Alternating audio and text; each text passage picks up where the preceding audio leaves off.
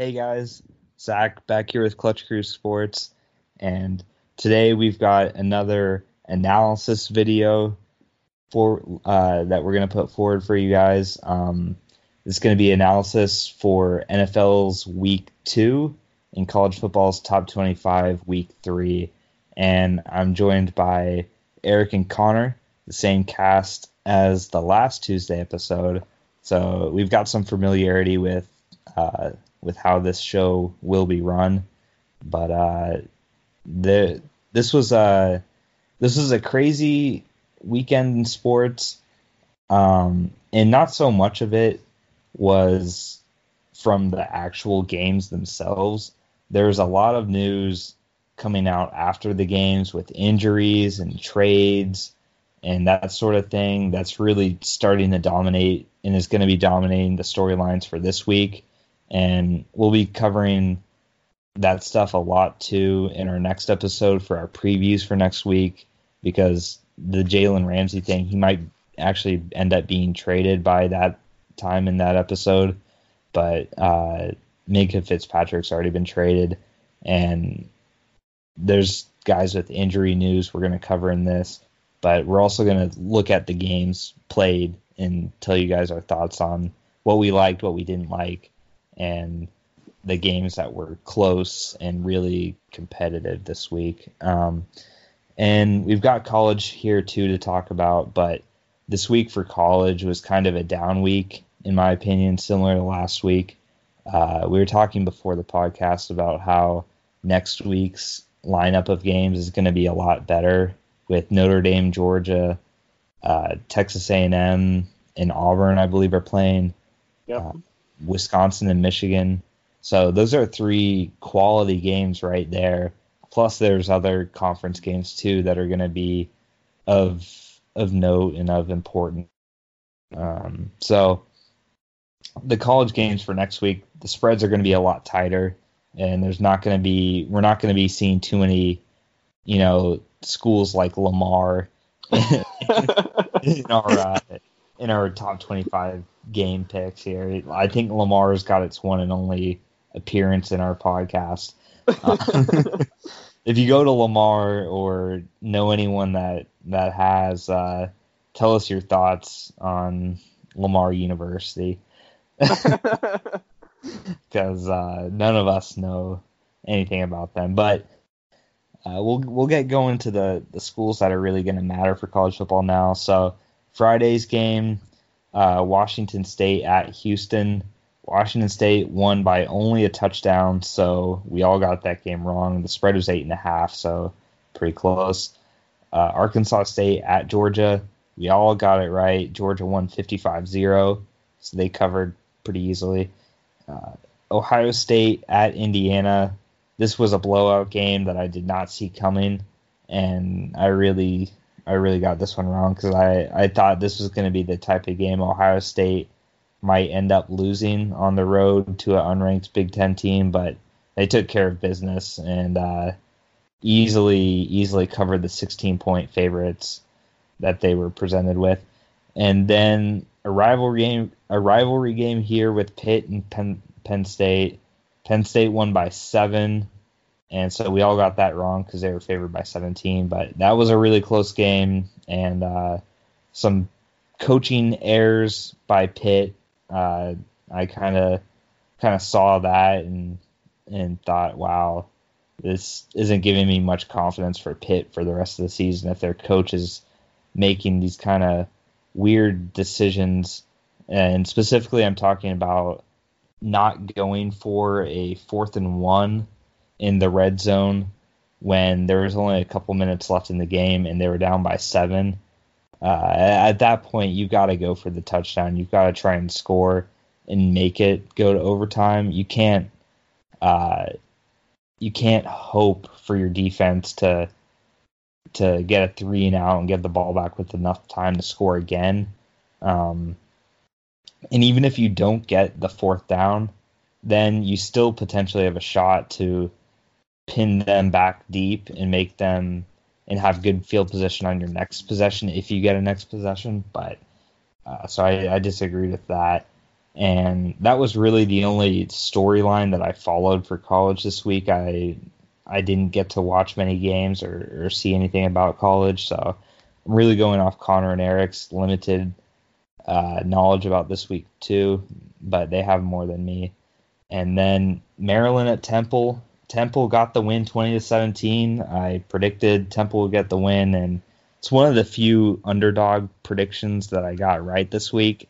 Uh, Mar- Maryland, Maryland killed me like they did last week. yep. Uh, from now on, I, have said uh, if Maryland's in the top 25 or playing the top 25 team, I'm just gonna see what Connor picks and then pick. so, if Maryland, I, so if Maryland yeah. goes up against Ohio State, then and I pick Ohio State, Zach's gonna pick Maryland. Yep, yep.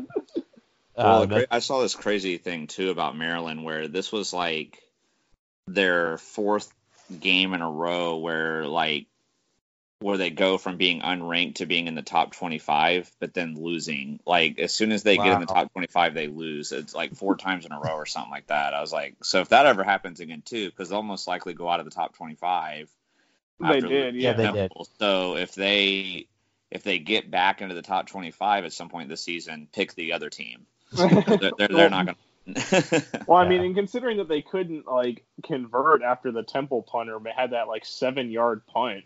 Yeah, that and it's like, and he was like, he was punting from his own end zone, and he had a seven yard punt, and it's like, how did you not manage to get a touchdown off of that drive when you're starting at like the almost the ten yard line?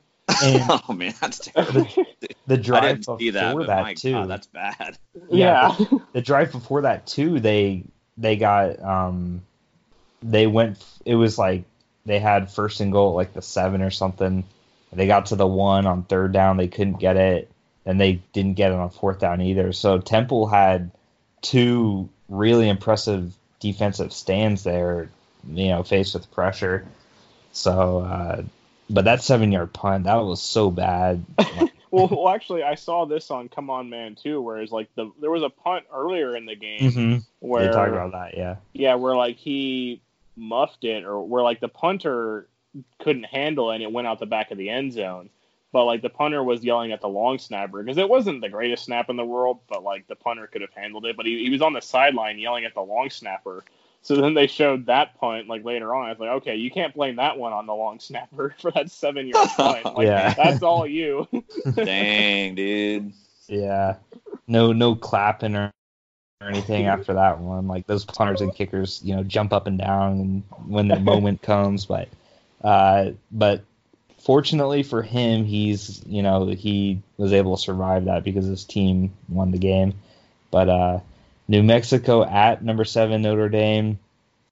Connor was the only one that got this right, as Notre Dame easily covered the 35 point spread, 66 to 14 is the final score, and Notre Dame snapped their uh, streak against the spread when they're 30 point favorites. Uh, Nate mentioned that as like his research from the last episode.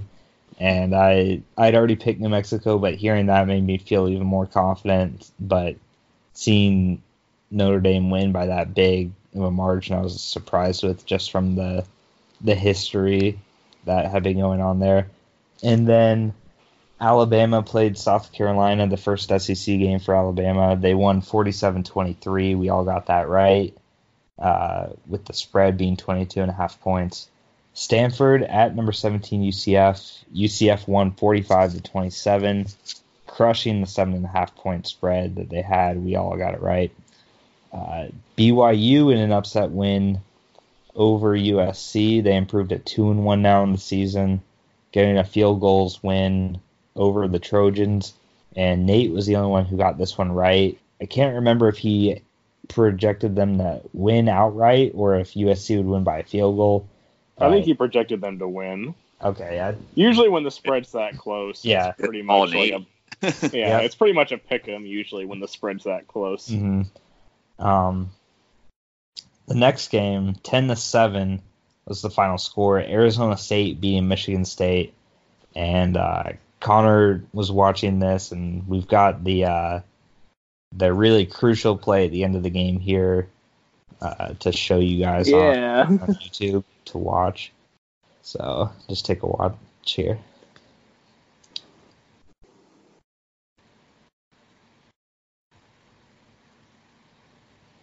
Oh, oh. that that uh man, I thought that was going Wide into last second. Said last.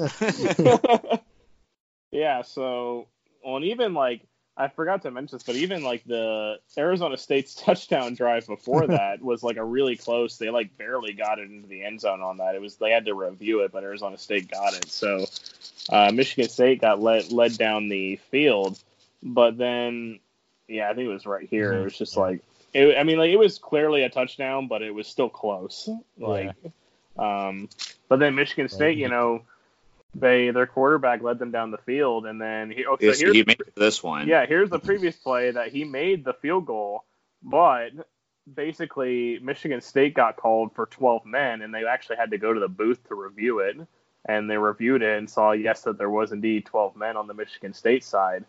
So then, so it's like okay, well now we have to come back and kick this field goal again, which you know led to Shankopotamus over there, and then Shankopotamus. oh my gosh. But then after that, the pro- but then so there was that controversy on the previous play with the 12 men, but there was also controversy on this play too, where if you want to keep an eye on the guy and and I think it was think the, December 15. It was either number 15 or number 16. I can't remember. It's if you want to, the one in front of the ref because he yeah. charges. Yeah, it's 15. He's yeah, number uh, yeah, keep an eye on number 15 right here. How he ends up leaping over the line, which that should have been a personal foul call on uh, Arizona State, which would have given Michigan State another chance to kick that field goal. So a lot of yeah. craziness happening at the end of that game, but uh, yeah, hashtag Shankopotamus on the Michigan and and not only that, the Michigan State kicker missed two other field goals earlier in the game, so it shouldn't even have come down to all this. Yeah. But, wow.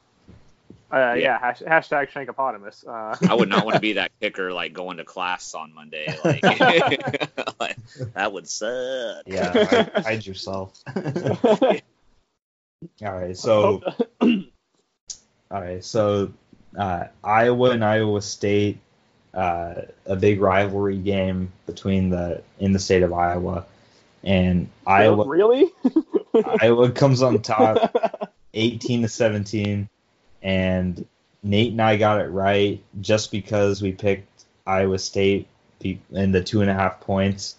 Uh, but Iowa won the game. Connor was frustrated with that.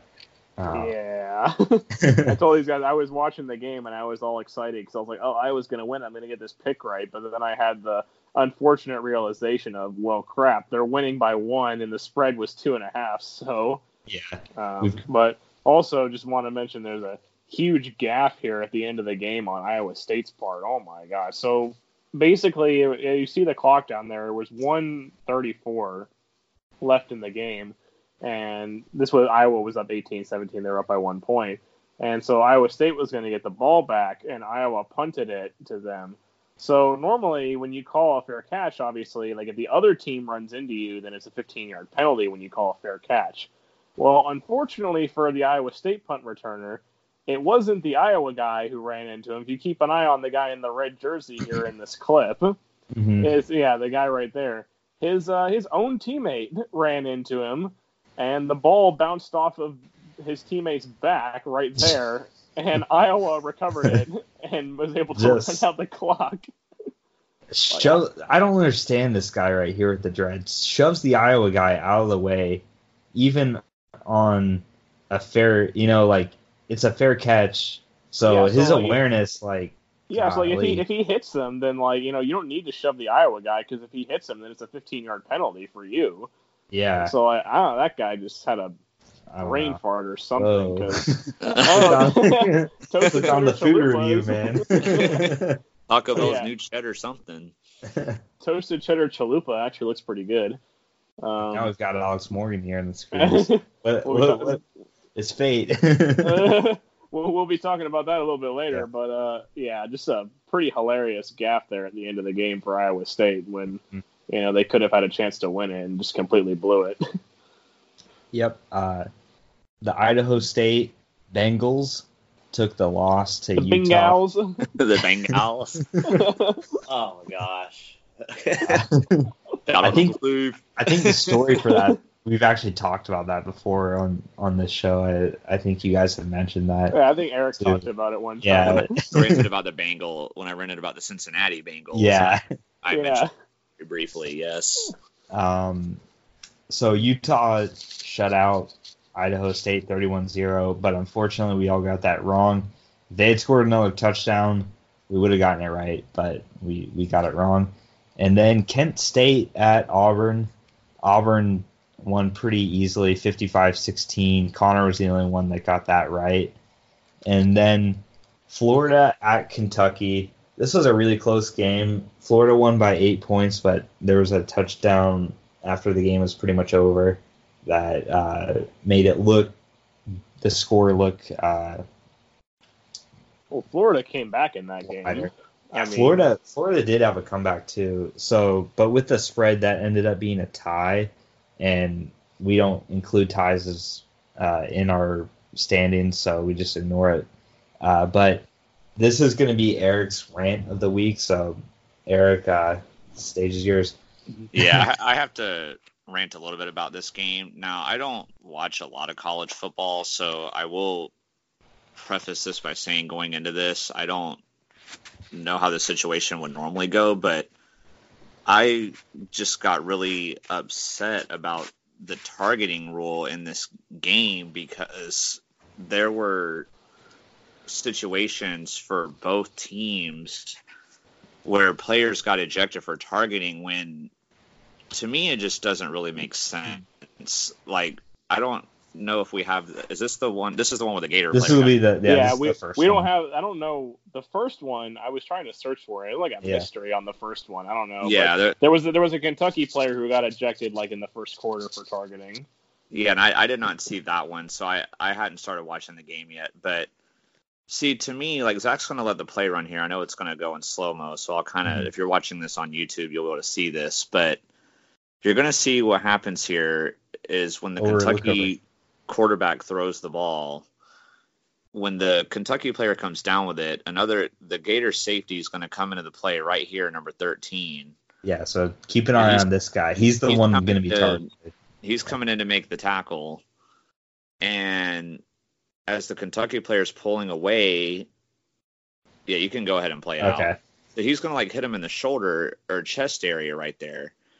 And yes, that's a hard hit, but you know, the players they have pads on and it was like a that looked like a clean tackle to me. And I don't to me this shouldn't even have been a penalty in, in this particular instance, yet alone a player getting ejected. But my main thing that I don't like about the targeting rule is I don't like how a player is necessarily automatically ejected if a targeting penalty gets called because they get plenty of time to review this when they review whether these plays are targeting or not. They they look at it's not like they look at it in live you know at live speed when it first happens and then have to make a judgment call on whether it's a targeting penalty or not they get time to look it over. And so, I mean, for this player to be ejected for what looks like a clean mm-hmm. tackle is absurd to me. And and if anybody's watching this knows me, you know that I hate the Gators like more than anything in life. Like, I mean, so like. So for me to be advocating for this, like this should tell you something because normal as a Gator hater, normally I would be like, "Oh, cool, the guy got ejected. Cool, get him out of there." Like that helps Kentucky. No, no, like, no. hey, hey, hey, goodbye. Yeah, goodbye, wave, goodbye. You know what I mean? But but now we're go- we're gonna get. But then then there's this other one later in the game on Kentucky, and this is at a really critical point in the game because this there's less than six there's less than six minutes left in the game. Kentucky had a pretty big lead, but now Florida's trying to get the momentum back. It's second and ten. And so Zach, I'll let you let this play run yeah. out. So first, you're going to see a guy come in. I number ninety. Yeah, but before that, oh, there's oh, another okay. right 45 or 15, and wraps it. Now the Gator player is lower to the ground. So as the Kentucky player number 90 dives in to make the sack, he ends up hitting the Gator player in the head, which draws this next targeting penalty. And this is huge because first of all, this would have been like third and probably like 17 or something like that for the Gators. But then they get this targeting penalty, which gives them a 15 yards and an automatic first down. And number 90 is ejected from the game. So I don't really agree with this either because I think players in this situation, when there's a lot of players gathered around and they're going for tackles like that, there's going to be inadvertent hits in the helmet like all the time. To me, the targeting rule needs to. To me, it's more. I like it better, like in the other situation where there's a receiver coming down with a catch, and they're defenseless, and then they get hit in the head, and that is where there should be a targeting more so. But I still disagree with that first one because he didn't really hit him in the head. But this one, I don't think number 90 could really help that the Gator player was lower to the ground because normally in that situation, if the Gator player is standing upright, the way number 90 goes in for the tackle, he hits him in the chest or stomach and it's a clean tackle and it would be a sack. But because of number 15 wrapping him up, which lowered him down a little bit, that made number 90 to me hit the quarterback in the head and so I don't I don't like either targeting call. Now, I, I mean, as I said before, I don't watch a lot of college football. You know, I don't see like many targeting hits and what's drawn as targeting. So I mean, I'm I'm not going to sit here and say I'm like a expert on this, but to me, this is too soft of a rule. And even with this one, even if you want to call the helmet to helmet for a 15 yard penalty, fine but number 90 should not have been ejected from the game for this. This was not a malicious hit. He's not like trying to kill the quarterback. He's trying to sack. I mean, what is he supposed to do? Like make an adjustment and then just wrap his arms around him and like, oh nope, you can't you can't tackle him like that. You got to I don't know. I just it's really it's really frustrating for me to watch because you know, obviously I hate the Gators. I didn't want him to win, but I mean, I was in you know, enjoying the game. And when the Gator guy got ejected, I didn't think that was right. I didn't think that number 90 getting ejected was right either. And it, you know, who knows like how it could have been yeah. you know, if they don't call that. I mean, it's a that was a huge situation, and I mean, obviously, I know like the Kentucky, you know, coaches and stuff were really pissed off about it. They were mentioning it in their press conferences, but obviously if you're the team that loses because of something like that, you're going to be mad. But um, I don't know. I mean, I know we've we've talked about this like off the air, and I know Connor and Zach, you know, feel a little bit differently than I do about this rule. But I mainly it's not the targeting rule that I'm against, but since they review these to me, in my opinion, they really need to I think they need to make a change to the rule, I guess, regarding the ejections at least. You know, 15 yard penalty for helmet to helmet, obviously. You know, if it's a completely defenseless player and the guy like almost blows his head off, obviously he should be ejected from the game. But when it's these guys trying to make a clean tackle and then it's more so like inadvertent to me, I don't see why a player gets ejected from that. Because what if what if there's like a accidental contact like what happened you know, to number 90 there, like on one of the first plays of the game. You mean to tell me he can't come in? He's ejected for the entire game? Like, I don't know. I don't like it. I, I personally would like to see college football make a change in the future about this. Maybe I'm in the minority. I don't know, but that that's my rant topic for uh, today. I I would really like to see a change made with that in the future. Yeah. So I I'd say most of your rants, Eric, that you've made have been unanimous agreements with, but uh, for this one, Connor and I, I think disagree with you a little bit, but I I understand certain instances where the, this rule um, can like the ejections thing, and I I also brought this up too, how and I don't know the answer to this. If anybody wants to do all the research and stuff, they can. But I'm curious as to if the targeting rule, since it's been out for about five years now, if it's actually led to a decrease of these kind of hits. Because the whole point, I don't think um, these two players that got ejected, I don't think they deserve to be ejected. But it's the threat of the ejection that I think is the goal of the NCAA to be like, okay, we're threatening your ejection if you do this.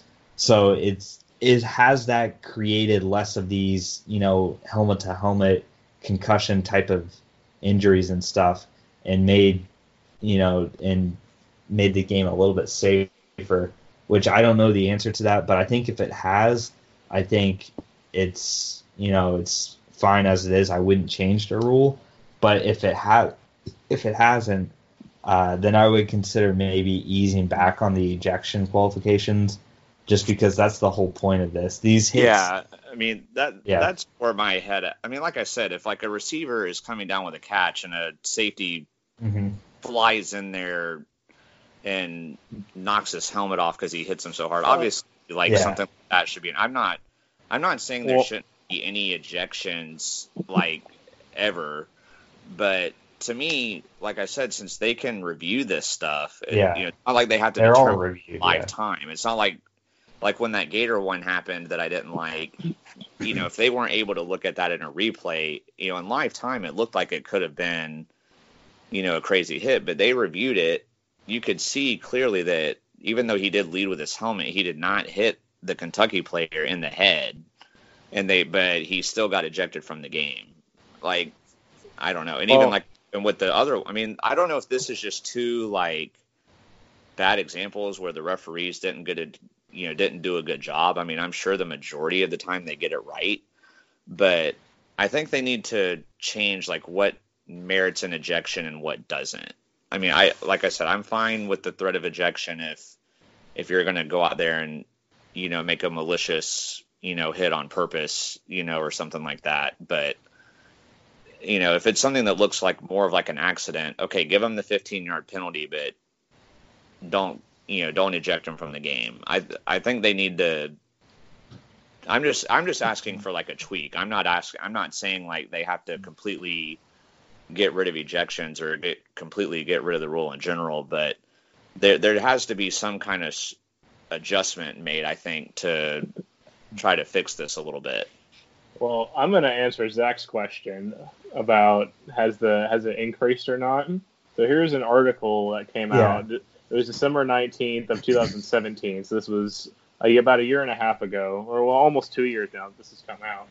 So this was 2017. It said targeting penalties in the top tier of college football reached an all-time high this season, and the Pac-12 and SEC had the most players flagged.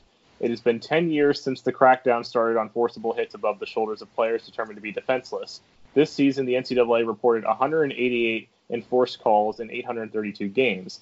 That is 31% more than last year when they were 100, 144 in 839 games. It is the fourth consecutive season that targeting calls have increased. Wow.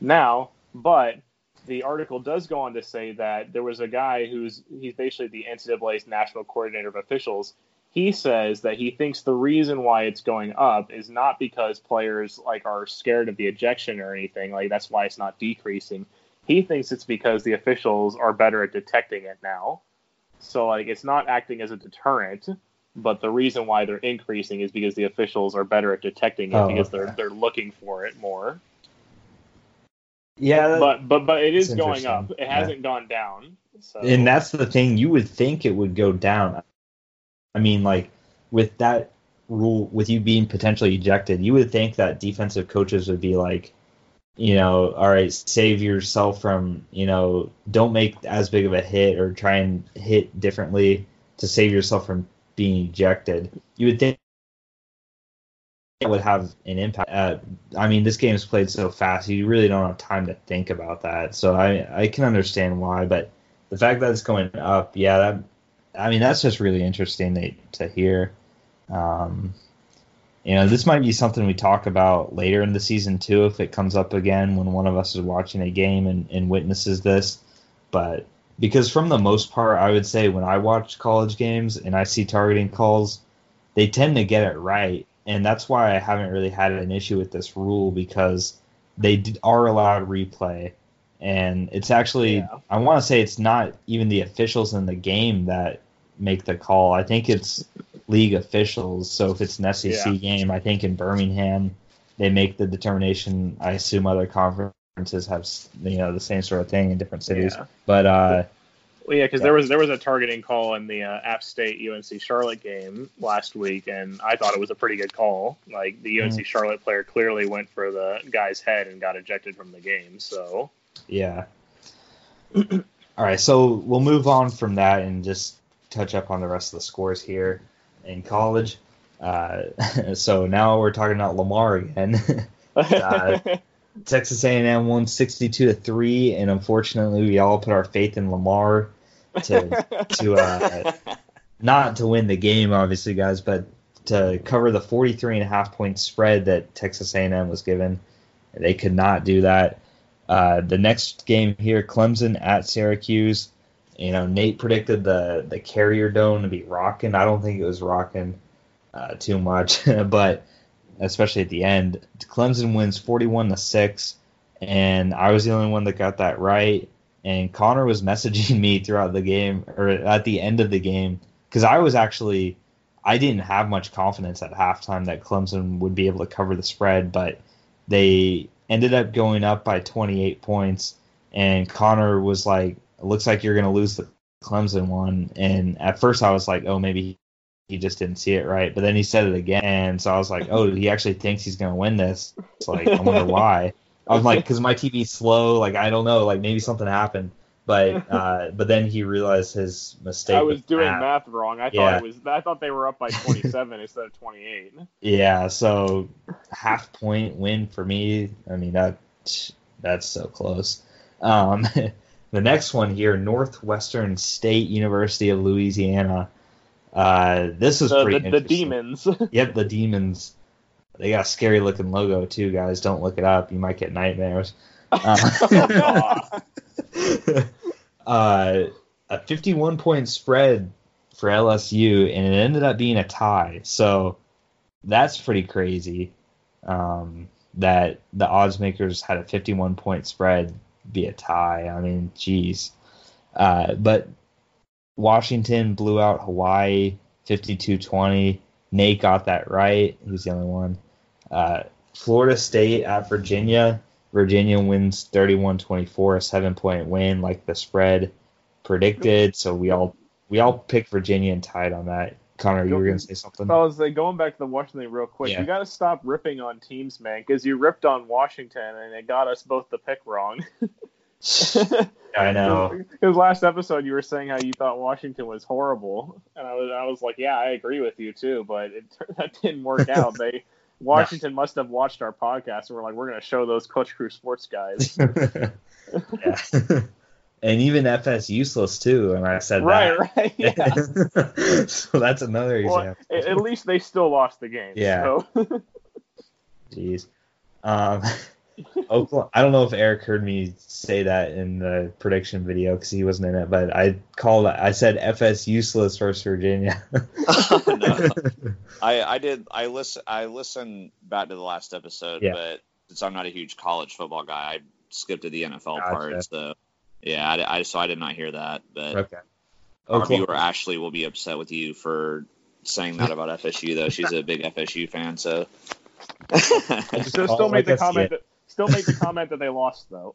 You'd probably yeah. agree though. I mean, they're having obviously a they're having a Tennessee type year, so like she'd probably yeah. agree here. there was also I saw a story about some kid uh, is making like a GoFundMe thing to get seventeen million dollars to buy out Coach Taggart's contract or something. I'm like, Jeez. Oh, no. that, kind of kind of reminds me back to when uh, the Buffalo Bills fans started a Kickstarter to fund Nathan Peterman's retirement. oh no! oh so yeah, Oklahoma continues their uh, winning streak here in this season. Um, pretty big margins. Uh, we all got that right. They beat UCLA 48-14. Uh, Texas and Rice. This game scared me a little bit because Rice was scoring points at the end of the game, uh, but Texas was able to cover the 31 and a half point spread. We all got it right. And then Portland State at Boise State, uh, late night. yep. Uh, late night West Coast game, And I went to bed not feeling good about my pick. Woke up, saw Connor had edited this, and it was green. I was like, "Hey, that's pretty good." Yeah, I was I was keeping track of that game, and Portland State was actually hanging with Boise State for a little bit, but mm-hmm. it finally eventually got out of hand. They won by 35. I was like, towards the end, I'm like, come on, Portland State, just like get a garbage time touchdown or something. That's all you need. yeah, uh, Nate and I got that right. Uh, we all got the Oregon game wrong after after Oregon dismantled uh, Nevada. They it's 77 to six. yeah, they only won by 32 against Montana, and you would normally put Montana below Nevada, but uh, so we all got that wrong. And the plus one game of the week ended up not being a great game as TCU ended up winning pretty big. But Connor and I both got that right. TCU beats Purdue 34 13. So that that's our college recap of the week. I expect next week to be a little bit more interesting with the games. Uh, so look forward to that. Definitely going to be looking forward to watching those games more so than these games the previous week. But moving on to oh, and let me pull up the standings for the college. We can show the standings afterward after we okay. do the NFL. Do that at the end. Uh, Thursday night game. So this has been a little while since uh, since we're recording this. Uh, Tampa Bay at Carolina. Tampa wins twenty to fourteen. Carolina and, gave me a survival strike. yep, that was Connor's survival pick, and unfortunately, he got it wrong. And yeah, I almost too. I'm so glad I didn't. I'm glad I glad I didn't pick them. Yeah. So th- this is one where I should have picked like an underdog here. Tampa. I picked the wrong underdogs this week, really, to win, uh, but we all got it wrong. And then San Francisco at Cincinnati. I thought this game would be closer than it was, but since uh, San Francisco wins 41 to 17, Nate's the only one got it wrong, and we wish he was on to uh, to kind of Explain. get some more thoughts about why he thought Cincinnati was going. I mean, I didn't think it was going to be this big of a margin, but. Uh, well, now, now the question becomes: Is San Francisco that good, or is Cincinnati that bad? we'll find out as the season goes along about San Francisco because they're in a pretty tough division right now, um, with both the Rams and Seahawks two and zero. Oh. Well, and even though the Cardinals haven't won yet, they've still yeah. like Kyler Murray's looking okay. So, yeah. Uh, so the Chargers and the Lions played a low-scoring game here. Detroit wins 13 to 10, and I was the only one that got this right. So this is um, my my shining glory here for the week in that game. That was like that was my my best one. Yeah, and, and this is where it ends too. Yeah, it ends here. if you're looking at the top three, you'd be like, okay, Zach, you know, Zach's pretty good. He knows his stuff. Uh, but it's gonna get a lot of red down on my on my side um, of the standings. Uh, so Minnesota at Green Bay, and I didn't watch this game, but I was following alongside the, the score as the game was going on, and Green Bay jumped out to a huge lead, and I was thinking, oh man, I guess we lost this one again. And then Minnesota fought back, but uh, uh, Green Bay wins 21 16. And my friend Kyle, who's actually a Packers fan, he texted me this morning uh, why is Clutch Crew Sports so down on on the Packers? and it really got me, you know, like I'm I know the Packers uh, struggled in their week one win, but I I think I'm going to be less uh, pessimistic about the Packers moving forward. Now they're two and zero. Oh. Um, they're not going 16 and 0 or anything, but uh, I've you know, I'm starting to be a little bit worried about my picks for them to finish fourth in the division, but well, it's still a it's still really competitive. Well, yeah, none, none, of us picked them to finish higher than third. I mean, yeah. I Eric was the only one who picked them third, and the rest of us had them last. So yeah, I mean, I know I'm going to pick them next week because they're playing uh, Denver, so I'm going to be picking the Packers to win that game. Is it in Green Bay? it's Bay? in Green Bay. Okay, yeah, I'm going to pick them too. But uh, we'll get to the Denver game though. My yeah. my locks on this channel have not been very good. I'm gonna I'm gonna impose myself a ban from locking. Maybe I, I should I should do it though because it seems like my locks tend to work out and Zach's are tend to not be very good. Yeah, my locks I feel like are a little bit more more more uh, out there. They're, yeah, they're a little bit more out there than Connor's locks, but still, yeah. That, when I lock something, I don't do it, you know, half-heartedly. I mean it. Uh, I didn't double lock it, but still, a lock's a lock. we can get into the lock versus double lock. Double lock is like, you know, bet your life on it. Uh, like, like, like, like, if you get it wrong, you're going to be having some consequence that you got to do. Yeah, like the Twitter. yeah, some oh, some people. Been, we're we're not going into that yet. yeah, no, but some people on Twitter, man, uh, I'm I'm scared to see. I'm scared to go on Twitter. Uh, certain Jalen Ramsey trades happen, but uh, um, yeah. So so Connor, you want to give your thoughts on on the oh, Vikings? Actually, Eric. Oh yeah, I mean yeah. Zach kind of covered the main points. I mean, this was a really crazy game because I remember when I was watching the Jags game, they're like, all right, let's go to a game break. And they're like, oh, Green Bay scored again and they're up 21 to 0. And I was like, whoa, oh my God. Like, how are they? I mean, I was, after the way they struggled against the Bears offensively, you know, Minnesota is a pretty formidable defense. I was not expecting that, but I guess Minnesota obviously made adjustments defensively because then Green Bay didn't score again after that. But but I, I want to give kudos to the Green Bay defense because I know we all you know knocked them going into the season, and then I uh, even criticized them last week as an overrate, which I still wouldn't rate them as a top five defense, but yeah, I criticized them because I was like, oh well, Mitch Trubisky was missing. You know, he wasn't seeing that he had guys wide open, and Green Bay wasn't covering well, but you know to hold a Minnesota team with Dalvin Cook, Adam Thielen, and Stefon Diggs to you know only 16 points and to you know be able to fight them off at the end of the game, you know I'm I'm I'm gonna give them some credit for that. So I'm still I don't know if I'm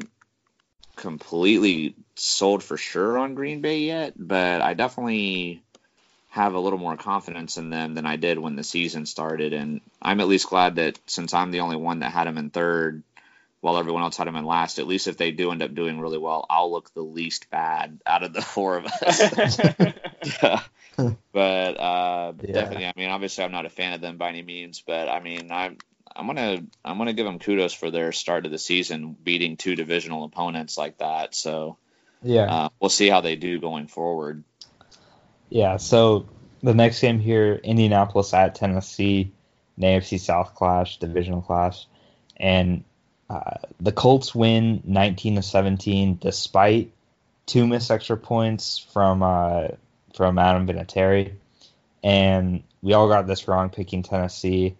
And the reason I highlighted this game and talked about it is I thought, you know, that the struggles for the Titans against the Colts would end with Andrew Luck not playing because Andrew Luck had never lost to the Titans in his career as a Colt, and it the you know the Titans seem to always have the Jags number, and but and the, the Titans can never and the Jags always yeah, have the Colts number. The Jags seem to beat the Colts a lot, and then the Colts always beat the Titans. So it's like a carousel of different things going on, and I, I'm just you know wondering this Tennessee team, like I I'm really you know this seems to me like th- their Thursday night game against Jacksonville is going to be huge because in this division right now, one and one is is leading the division.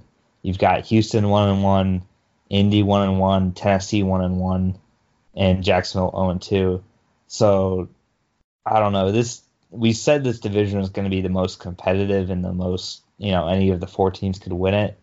And it this just seems like class book, uh, like class, you know, uh, I'm trying, I don't know what I'm trying to say, but like typical Tennessee, like, um, they start out, they win week one. I think they won week one last year, and they you know they win a game they're not supposed to against the Browns, and then they lose a game they're supposed to win at home. It just seems like Tennessee's mo to do stuff like that, and uh, it's going to be like I said that Thursday night game. Obviously, I'm going to have my my eyes attached to it, but uh, this they seem average, and and that's what I think. They're not bad, they're not really good, but well, I wonder if average is going to be good enough to win this division with the play of the other three teams. Um, I don't know. I was yeah. feeling really, really bad about picking the Titans to finish last in the AFC South after last week, but now I feel a little bit better about it after this performance yeah. this week. yeah. For some reason, they can never beat the Colts. I don't know why, but um, Eric, I don't know if you if you watched the game, if if you have anything to say. I, I, I haven't gotten to watch this game yeah. yet. I'm definitely curious about it since mm-hmm. it was so close, but I I did not get to see anything. Yeah. Yet, I'm just, right. just it didn't end in a tie somehow. uh, New England at Miami. Uh, New England wins 43 to zero, and yeah, guys, I was wrong on this. Uh, I was the only one that picked Miami.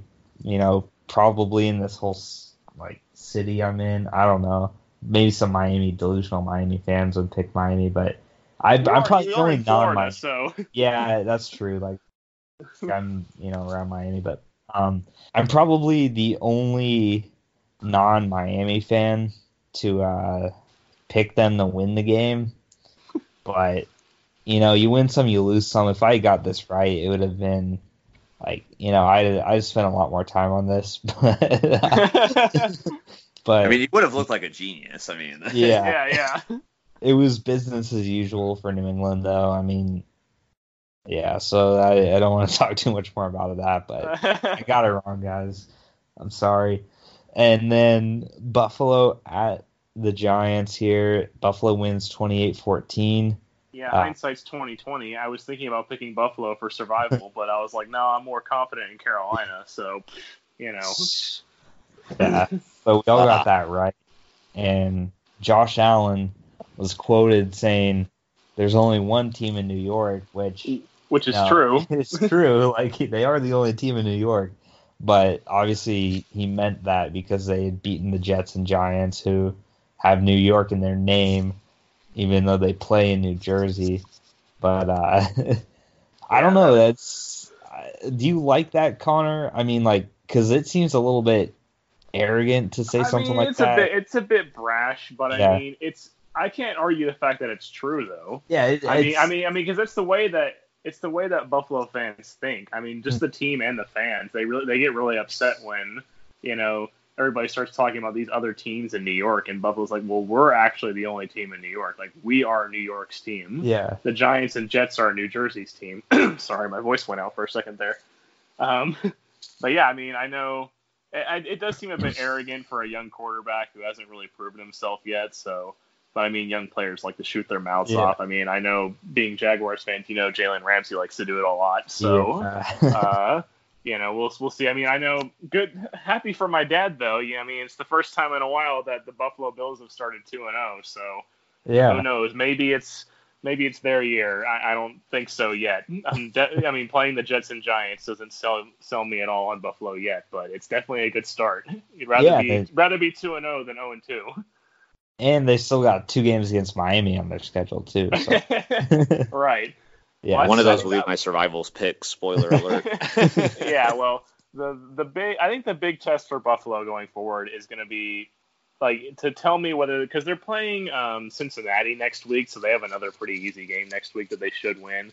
But the big test for me on how good they're going to be is in week four they have their home game against the Patriots. So if they can go out and win that, or at least make it a close game, then maybe I'll be a bit more sold on the Bills. But if they go into that game and just get blown out again, then yeah, you know, it's just like okay, you're because they gave New England a fight last year in Buffalo. They just were handicapped by having Derek Anderson at quarterback and all that stuff. But you know, we'll see.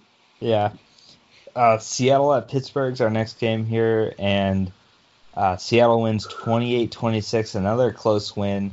Seattle's two and zero, oh, but combined from their two games, they've only outscored opponents by three points. So that's really interesting. And Eric was the only one that got that right. We kind of made fun of him a little bit on the last show about. Uh, I wonder what Eric's doing picking Seattle, but uh, no explanation needed. Yeah, I don't know if you caught that, Eric. In our, I did. Our, I, I, did okay. notice that. Yes, that yeah. I didn't notice the FS useless thing, but I did. I did notice the comment about me being the only one picking the Seahawks. So I, I caught that. I caught that. Okay.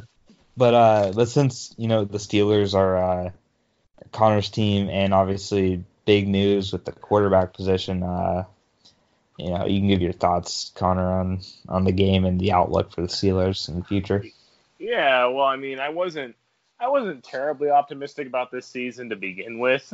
Like, I still thought we were going to win the division and that we'd make the playoffs. I didn't think we were going to make a deep playoff run or anything, but uh, and yeah, now I'm, it's looking like uh, Zach actually sent me something on Twitter when the news was uh, broken that Roethlisberger is going to be done for the season, and he said, "So where do you think this is going to take you?" And I said, "I think this is going to be the first time that the Steelers have a losing season under Tomlin. Like, I don't think it's going to be you know like three and thirteen, two and anything like that, but I think like six and 10, 7 and nine is probably a likely record for them at this point." Because they still have, you know, they still have pieces. They still have Juju. They still have James Conner. They still have the offensive line. And I mean, they just traded for Minkah Fitzpatrick from the Miami Dolphins, so that brings a big improvement to the secondary. But you know, having that hole at the quarterback when you know for the past how many seasons is it now? 13 or 14 seasons. You've had a Hall of Fame quarterback under center, and now you know, this is going to be the first time because you know there's been times in the past where Roethlisberger's gotten injured and he's missed time, but this is the first time, mm-hmm. you know, since 2004 that they're going to be without Roethlisberger for the whole season. So, uh, I mean, and we also talked about this before the podcast starts. It's pretty ironic that the Steelers traded away Josh Dobbs to the Jaguars a week before Roethlisberger goes down with a season-ending injury. yeah. So. Um, I mean, Mason Rudolph was brought in to be Ben's successor, so I mean, he looked fairly decent in the time that he played. I mean, you know, his second pass was an interception, so that's not good. But you know, after that, he didn't throw any more picks, and he threw two touchdowns. So, I mean, who knows if he can get it done? And would it surprise me if the Steelers still went on to win ten games and you know maybe contend for a wild card spot? I don't think so. I'm just not expecting it. So mm-hmm. I mean, I'm I'm relegating myself to you know I'm not not getting my hopes up and not to be too disappointed if the season you know doesn't turn out well. Yeah. So yeah. So, which I mean, unfortunately for me, it's this is the first time in a while that this has happened. But you know, I'm not a bandwagon fan. I'm not going to let the Steelers go just because they're having a bad season. You know, I'm loyal to them. I've been loyal to them for my whole life. So. Um, yeah, that's and then that's I mean, and the fact that the game we still only lost the game by two points. I mean, it's it's signs of encouragement. I mean, and also early in the game, the Steelers had a fumble recovery for a touchdown called back on a kind of a ticky tack block in the back call. Like the Mark like Mark Barron was already gone for the touchdown, and uh, the Steelers like Tyler Lockett was trying to catch run him down, but he all likelihood wouldn't have caught him, but a Steelers guy came in and kind of gave him a little a little shove, and Lockett mm. just like completely flopped, and the ref threw a flag for blocking the back, and like obviously they got to keep the fumble recovery, but the touchdown got called back. So yeah, yeah. Uh, not so that's kind of my thoughts on the Steelers. I mean, I'm not getting my hopes up. My expectations are a lot lower now, but I mean, I hope Mason Rudolph does good. But the other interesting thing to note about Ben is that he he said he shut down any rumors that he said he's going to retire because that was the first thing that came out was like, oh, is Ben going to retire? Like he's contemplated it before, and Ben shut that down like really quickly. He said, no, I'm going to play out my contract, which goes through the 2021 season. So Roethlisberger will be back next season. All right. Uh, the next game here, Dallas at Washington, another divisional rivalry game played this week, and Dallas ended up winning by 10 points. Eric watched the game, so I'll let him do most of the talking for it. And I was the only one with Washington. Another instance of picking the wrong wild card for my this this uh, was Eric. Eric, what uh, what are your thoughts on this game? Yeah, but before so... Eric starts, on a side note, this okay. was Nate's uh, survival pick. He picked Dallas. Oh he yeah, got his right. Good pick, good pick. And I'll be I'll be using the Cowboys next week since they're playing the Dolphins. you see a, tre- a, trend building here. He picked New England this week. Then... I've never I've never been able to be I haven't been able to be in the preview episodes yet because of my work schedule. So I'll just go ahead and give you that preview for yeah. next picking the Cowboys over the Dolphins for survival. But um, after watching this game, uh, I I thought going into the season that Washington had a you know decent defense on paper, but other than they did pretty well in the first half of the Philly game last week, but like since then they have not been doing very well defensively at all. Uh, in the second half last week, Philly just ran all over them, scoring like crazy. And other than it was either the first or second drive of this game where Dak Prescott had a bad throw behind a receiver that got deflected in the air and Washington intercepted it. Washington actually did have a 7-0 lead early in the game because of that. But other than that, I mean, this game was all Dallas. I mean, I think after that Dallas scored like pretty much every time they had the ball and Washington really just couldn't compete after that. I know they've had they have had some injuries though, and so that might be part of why they're performing poorly on defensively right now, but after watching this game all the way through, like Washington's going to be a team that I will have trouble predicting, you know, games to win for them when we, you know, it's like we go through all these games and predict who we think is going to win each one. Like, unless Washington's playing like, you know, like the Dolphins or something. Miami. I, I, uh, yeah, which they will. they will. Yeah. They will. I might, but until you know they have a game like that where I'm like, okay, they should definitely win that. Like I'm gonna have, I'm most likely going to be picking the other team. Like until maybe if they get some of their defensive players that are injured back, then I'll reconsider it. But they've had some, they had some okay moments offensively, and I can't think of his name, but they have a young wide receiver. I, know, I think he was number 17. I can't remember. or something like that. Yeah, McLaurin. That's right. Yeah. He he had a pretty good game in this. Like so, um, they've got you know some solid pieces, but I just I don't see them putting it together right now. I they're they're a team that's going to be difficult to predict winning many games going forward. So I'm I want to obviously since uh, Susan and her family are Cowboys fans, I want to be like you know firm believers in the Cowboys, but kind of like uh, Connor's thing with the Bills earlier, like I I want to see Dallas play, you know, somebody that's projected to be a good team first because their first two wins were against the Giants and Redskins, and that was kind of that was to be expected. And of course, same thing against Miami next week. They're you know they'll be expected to win that too. But so I'm, I'm waiting to see them play some, you know, legit competition, and then if they keep winning, then I'm definitely a believer in them. So I'm definitely not a non-believer. I did pick them to win the division, but I want to I want to see how they do against some good competition though before I view them as like a you know Super Bowl contender or anything like that. But solid yeah, game for Dallas, and that's pretty much all there is to say about this game. Yeah. Well, well, same as the Bills. Their first, the Cowboys' first big game is Week Four. They're going to be going to New Orleans to play the Saints. So, we will. Well, that's, well, that's, well, even, that's even yeah. hard to say now with Drew Brees being out. Right. You know, I I don't know we'll have to see how New Orleans does in the next game without Brees, but mm-hmm. yeah, Dallas might be getting a big break there with with that circumstance. yeah, uh, Arizona at Baltimore was our next game, and we all predicted Baltimore right to win, and they did 23-17. Uh, Jacksonville at Houston. Houston wins 13 to 12, and Nate and Connor both got it right. And I was actually kind of surprised that Eric picked Jackson uh, to be. When I saw that, I was I was surprised that, that he picked the Jaguar. But uh, I mean, obviously, regardless, we both wanted them to. Uh, you know, you, you can you can only keep a certain amount of bias out of this, you know, out of this uh, this type of deal. But man, that that game was just so heartbreaking at the end because uh, I mean, so many chances to win. Like Ramsey had a, a pick six that he just dropped. Like he he had a wide open lane to score. Eric, you probably remember it. Like, yes. and it just hit him right in the hands. He had a great. I mean, like he had a a great move to get there in front of Hopkins and get the and he really had a had a pretty good game against Hopkins overall.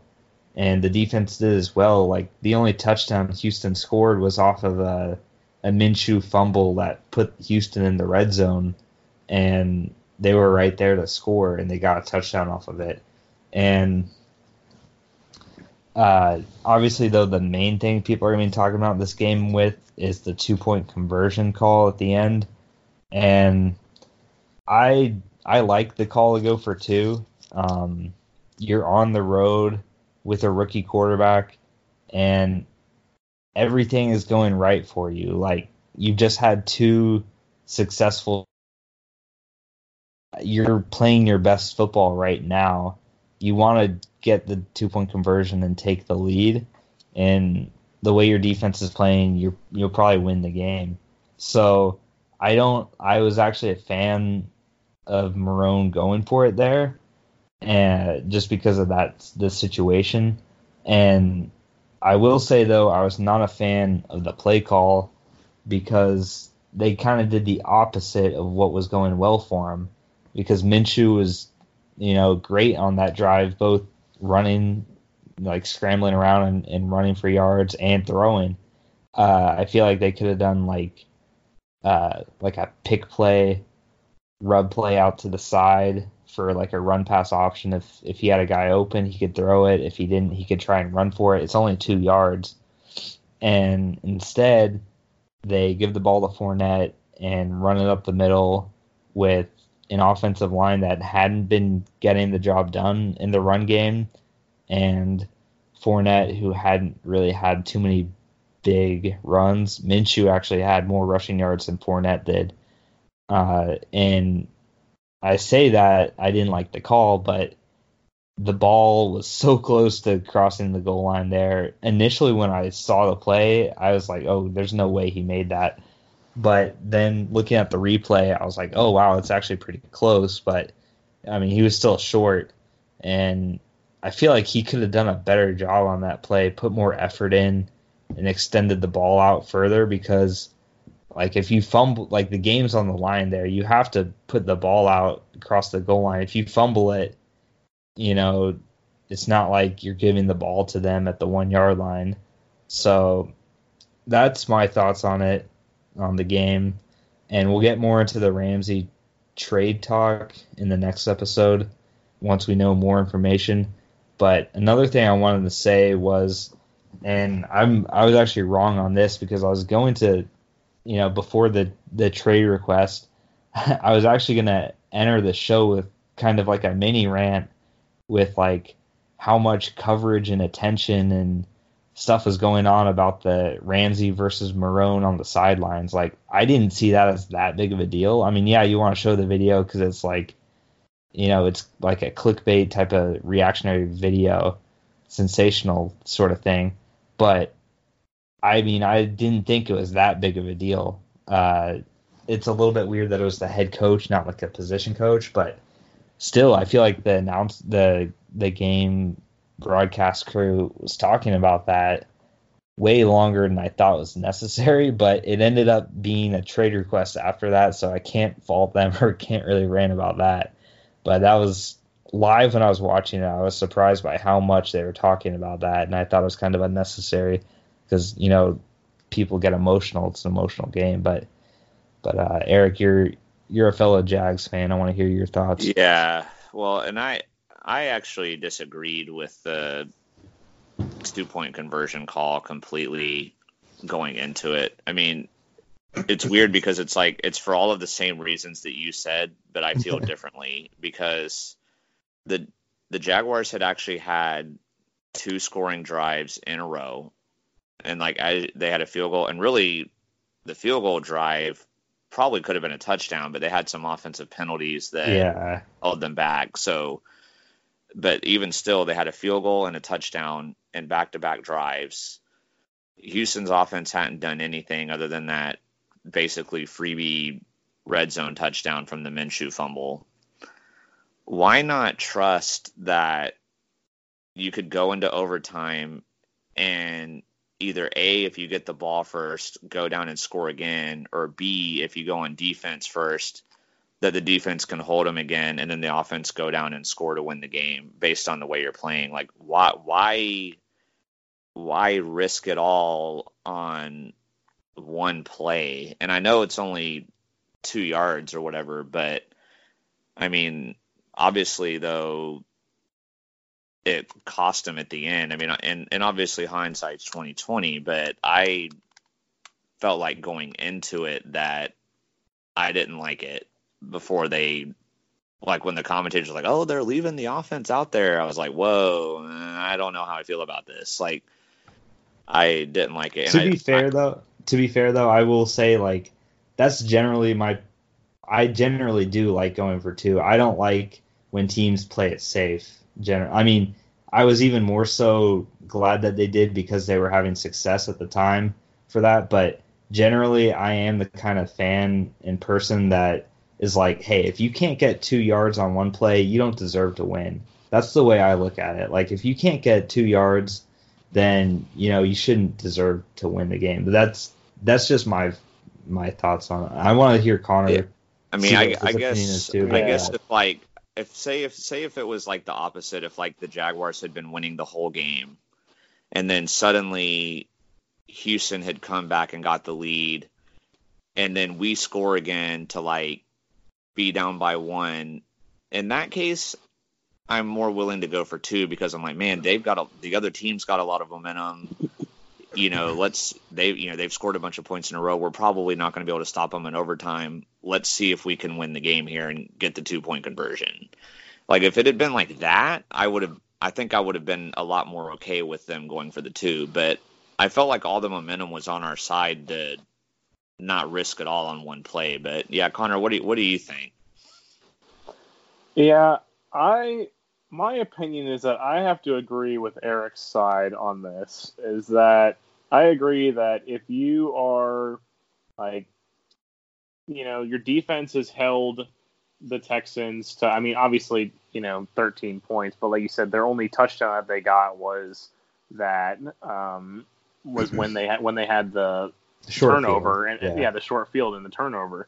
So if your defense has just been dominating them like that, and also your offense is hot, you know, it's kind of like a situation to where, like, I remember in the if I go back to the Super Bowl 51 with the Patriots and the Falcons, like when the Patriots got that, you know, game tying touchdown or like, you know, the touchdown to make it 28 to 27 at the end of the of the game, why they went for the extra point instead of the um, instead of the two point conversion because you know, their offense had all the momentum in the fourth quarter. Their defense had been shutting down the Falcons in the fourth quarter. So, yeah, trust your defense, take the extra point, trust them to get a stop, which obviously they didn't have to because the Patriots got the ball 1st mm-hmm. But, you know, that was their mindset was they were going to trust their defense and that, you know, and they were going to trust their offense to get the points. So, yeah, and like I get a lot of like I said, I mostly agree with what Eric was saying that if the other team was winning the whole time, or like if they had, you know, had the momentum, then yeah, go for two, take the risk, it's worth it. But in that scenario, I think the Jaguars really should have just kicked the extra point and gone to overtime when they had the momentum. yeah, so I mean that's definitely something we you know we we disagree on because like I see your points like it's totally contradicting though. It's not like di- different things. Like it, we're talking about the same thing, but like I'm like, okay, they're doing so great. Just you know, just get one more play. You're already playing great. You might as well keep doing it. But then like you're saying like, oh, you're already playing great. Just great. Just let it go to overtime and then keep playing great. But but yeah. So I mean, we'll we'll see. You know if that costs them later in the season, but uh, really really close game. And then Oakland at Kansas City.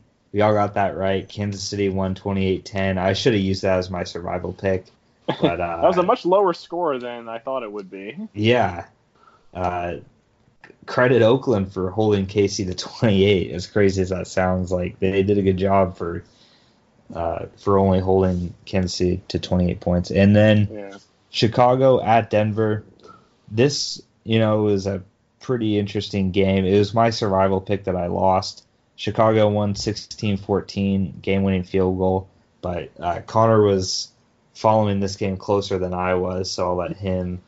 Yeah, well, if I want to give like a little mini rant yeah. here for a second, I want to rant on Fox, like you know, Fox mm-hmm. the sport, Fox Sports, because I mean, I was messaging Zach when this was going on. You know, this game was really close and it was going down to the wire, and you know, whereas on Fox at the time was at least you know in certain areas of the country this game was on, mm-hmm. but for most of the country in, including North Carolina, Florida, Texas, where we all live, it was the Rams and Saints was on. And the fact that at that time, when this game was so close, the Rams and Saints, the Rams were up 27 to 9. Like, we're going to get to that in a second. Like, they, it was mm-hmm. already 27 to 9. There were two minutes, two and a half minutes left, and the Rams had the ball. And I'm like, why can't you just, like, switch over to them? Like, this game is over like obviously barring some miraculous miracle somehow some way which wasn't going to happen why can't or why can't you just switch over to the chicago denver game and yeah. like show that but like oh no the nfl has all these rules as to where we can't show these games and it's like I, I don't understand why they can't do that it just seems silly to me but i guess it's all to do with money and stuff so anyway but yeah no the end of the game was crazy i mean i know just that last sequence of plays for Denver, like how they had the PAT literally took three different tries. The fact that they went down there and they got it was a beautiful pass from Joe Flacco to uh, Emmanuel Sanders for the touchdown because the the drive before that Denver had a chance to tie the game before that, but Flacco threw an interception in the red zone, which I was like I was watching that game and I was like, oh, typical Joe Flacco throwing interceptions in the red zone. Um, and then they started they started driving down there, and I was like, Flacco's gonna find a way to screw it up again. You know, I watched him so much playing for the Ravens, um, but no, beautiful pass to Emmanuel Sanders for the touchdown, and then then the craziness happened where they were like, okay, we're gonna get. They had the same mindset that the uh, that the Jaguars had. Like they wanted to go for two, they wanted to win. Like they had the momentum, they wanted to do it. So they went for two, and they uh, they got it but then it got called back. I think it was um, like a legal formation or an illegal substitution, some five yard penalty that Denver got called for. Uh, so then they were like, okay, well now we're instead of being two yards away, we're seven yards away. So let's just kick the extra point and you know maybe send it to overtime. So they go to kick the extra point, and McManus misses the extra point. So they're thinking, oh man, well that sucks. Now the game's over. But then Chicago gets called for offside so now it's moved back to the two yard line, and Denver thinks, okay, well, let's go for two again. like, let's try this again. And they get it. So Denver finally gets it on the third try, and they go up 14 to 13. And then who would have guessed that for Chicago, they would win the game on a 53 yard field goal?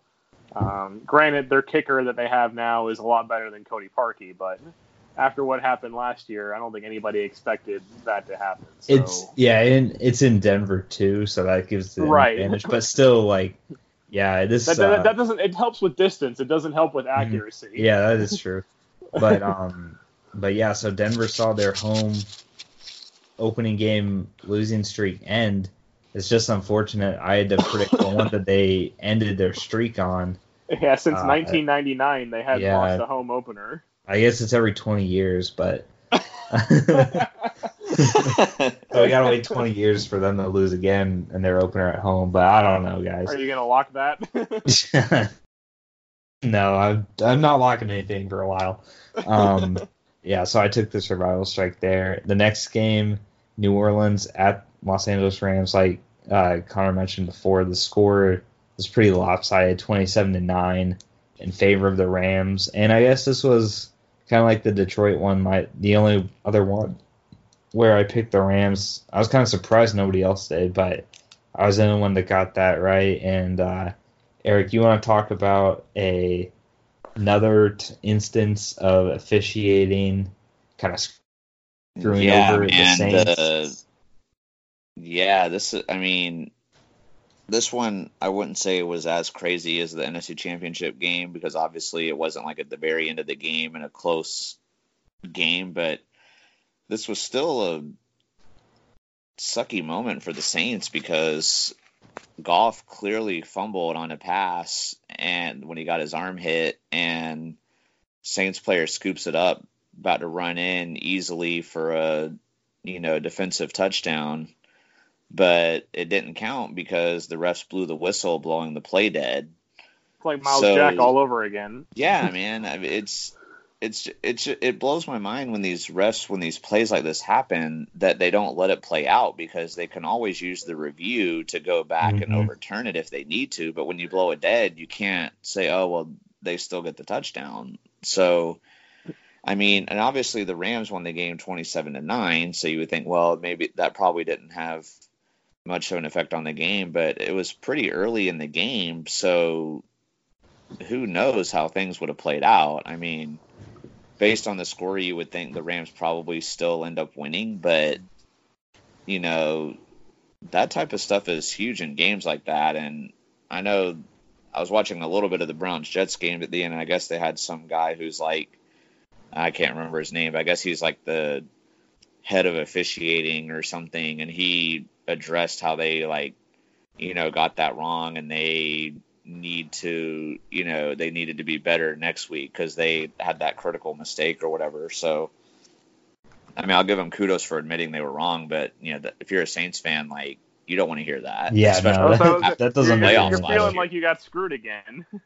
yeah, exactly. So, yeah. I, I mean, and I, the Saints are a team that you know, I mean, obviously they're not my favorite team, when me being a Jags fan, but I mean, I like them. So Drew Brees is my favorite player in the NFL, and of course he got hurt, which sucks. But he's gonna be I out mean, for six weeks. You know, so this, as long as he's on the Saints, like they're a team I want to be cool with. So like, you know, really, and I like Alvin Kamara too, being a Tennessee Vol. So like, I like the Saints, but man, that you know, that really sucks for them. That it seems like this keeps happening to them. Yeah. Want want, uh, the, Ram, want the Rams to lose to stick it to Uncle Mike. Hope he's not listening. uh, shout out! Shout out. yeah, make it better by saying a shout out. uh, the Sunday night game, uh, Eagles at Falcons, and the Falcons uh, ended up winning 24 to 20. Connor and I got it right, and I watched glim- I watched parts of this game. Uh, this came down to the end, too. So it was like the Bears, uh, Broncos, Texans, Jags, last possession, and uh, really what I noticed a lot was a lot of injuries. I mean, Philadelphia had to deal with almost every receiver getting hurt in some way, uh, and then some offensive linemen getting hurt. Wentz got hurt, but came back and played. So I to me, and it was at Atlanta. To me, while Atlanta won, they really had to win this. If they had ended up losing with all these injuries going on with Philly at home on the Sunday night game, already 0 1, that this was a this was a must win game for them. I think to you know because you don't want to go down 0 2. The percent of making the playoffs is 12. You know, 12 percent of teams that are 0 2 end up making the playoffs. That's not very good. And uh, so I I feel like they kind of had to win this, but it wasn't as inspiring as maybe it could have been, or maybe I thought it was going to be, uh, considering all the stuff that was happening to Philly. But in the NFL, a win's a win, and uh, I know they're glad they had it. Philly had a chance to win the game at the end, but they couldn't get it done, and I I don't think this is uh, gonna make you know I don't think Philly's gonna fall off the map after this loss. They're still gonna be in it, and uh, so that, that's kind of my thoughts on the game. But Connor watched it more in depth, so he can share his thoughts too. So. Yeah, I think the main thing for Atlanta in this game was just Matt Ryan again. I mean, Matt Ryan hurt them a lot in the game against the Vikings, and he was just making some stupid throws. I mean, he threw. There was like a sequence where there was like three or four possessions, and like two of those he threw interceptions on, and he like threw three total in the game. And I'm just, and some of them, like one of them, he threw it into like triple. Like he was trying to force it to Austin Hooper in the end zone, and in the end zone, it was like triple coverage. I'm like, why would you even throw that? Like, you know, maybe like why why not like throw up a fade to Julio Jones or something like instead of trying to throw it into triple coverage. But so I think that's what really kept Philadelphia in the game was just Matt Ryan playing horribly because the rest of the offense. I mean, Devonta Freeman didn't have the most inspiring game but I mean, Julio Jones and Calvin Ridley were making plays all over the place. So, I mean, a pretty big uh, game for them. And the defense, I mean, they held Philadelphia's offense to 20 points. I mean, I know you said Wentz got hurt and the offensive line was a little bit banged up, but Wentz was only out for one possession. Which, mm-hmm. a side note on that, Wentz was they, you know, Josh McCown was on that possession, and you know, like he he was leading the charge, and I have no idea about halfway or towards the end of that possession, they put Wentz back in the game. And I couldn't for the life of me wonder why they did that because McCown was actually playing really good and you know they were marching down the field with McCown at quarterback. Why would you take the hot quarterback out and then you're putting in this, you know, putting Wentz back in? I know he's good and all, but Wentz has been sitting on the sideline the whole possession, and McCown is out there making throws and getting first downs and stuff. So it's like almost you kill the whole momentum of the drive by doing that. And you know, sure enough, Philadelphia only came away with a field goal on that possession. So I don't know why they did that, but then, but then they had uh, um, when Philadelphia went down the field for that final possession. I mean, they um, like you know Zach Ertz. We were Zach and I also talked about this at the end. You know, it was a fourth and ten, and Zach Ertz caught the ball about a yard short of the first down. And credit the Atlanta guy was a ridiculously good tackle. But you know, Zach was saying how he thought he Ertz could have stretched out more. Yeah, I thought he could. Kind of like the Fournette thing. You got to put a little bit more effort with the game on the line. Yeah. You know, it'd be one thing if it was a normal third down, like in the middle of the game, but I you got to try a little bit more because if you fumble it, you fumble it. Like the game's going to be over if you don't get it. So you yeah. might as well try and, and do it, but try yeah. harder, I should say.